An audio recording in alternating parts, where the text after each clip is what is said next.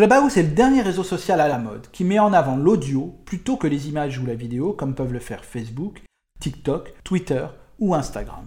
Basé sur ce concept simple, il n'y a ni like ni commentaire écrit comme sur les autres plateformes. Clubhouse, comme son nom l'indique, est comme un club très fermé, composé pour le moment d'influenceurs, journalistes, start et célébrités. Il est réservé aux utilisateurs d'iPhone, malgré la promesse de ses créateurs de s'ouvrir bientôt à Android. Pour rejoindre cette communauté, il faut y être invité. Les premiers résultats semblent être plus que prometteurs avec 10 millions d'utilisateurs quotidiens, dont au moins 50 000 en France. Ce nouveau réseau social permet donc de participer à des discussions sur toutes sortes de sujets avec toutes sortes de personnes dans des rooms. Vous pouvez ainsi vous retrouver dans l'une d'entre elles avec Jamel Debbouze, Xavier Niel, des membres du gouvernement, Louis Bertignac ou MC Hammer.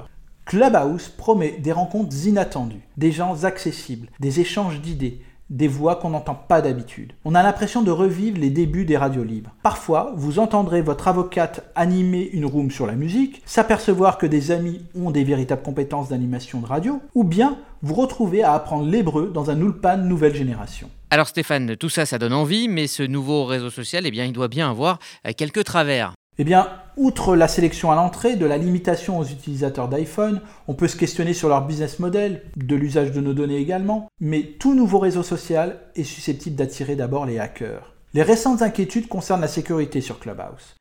Des chercheurs de l'université de Stanford ont découvert que l'application transmettait en clair les identifiants des utilisateurs et les salons de discussion qu'ils suivaient, ce qui signifie qu'en pratique, une tierce partie, un parti politique par exemple, pourrait suivre les utilisateurs de l'application. Les chercheurs ont également souligné qu'une partie de l'infrastructure de Clubhouse est gérée par une entreprise basée à Shanghai et qu'il semble que les données de l'application transitent à travers la Chine, exposant potentiellement les utilisateurs à une surveillance ciblée ou même généralisée du gouvernement chinois.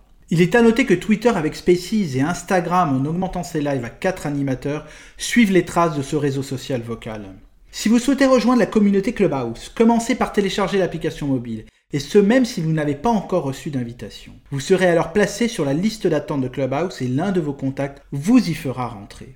Vous décuplerez, vous verrez votre curiosité, mais attention à l'addiction à la semaine prochaine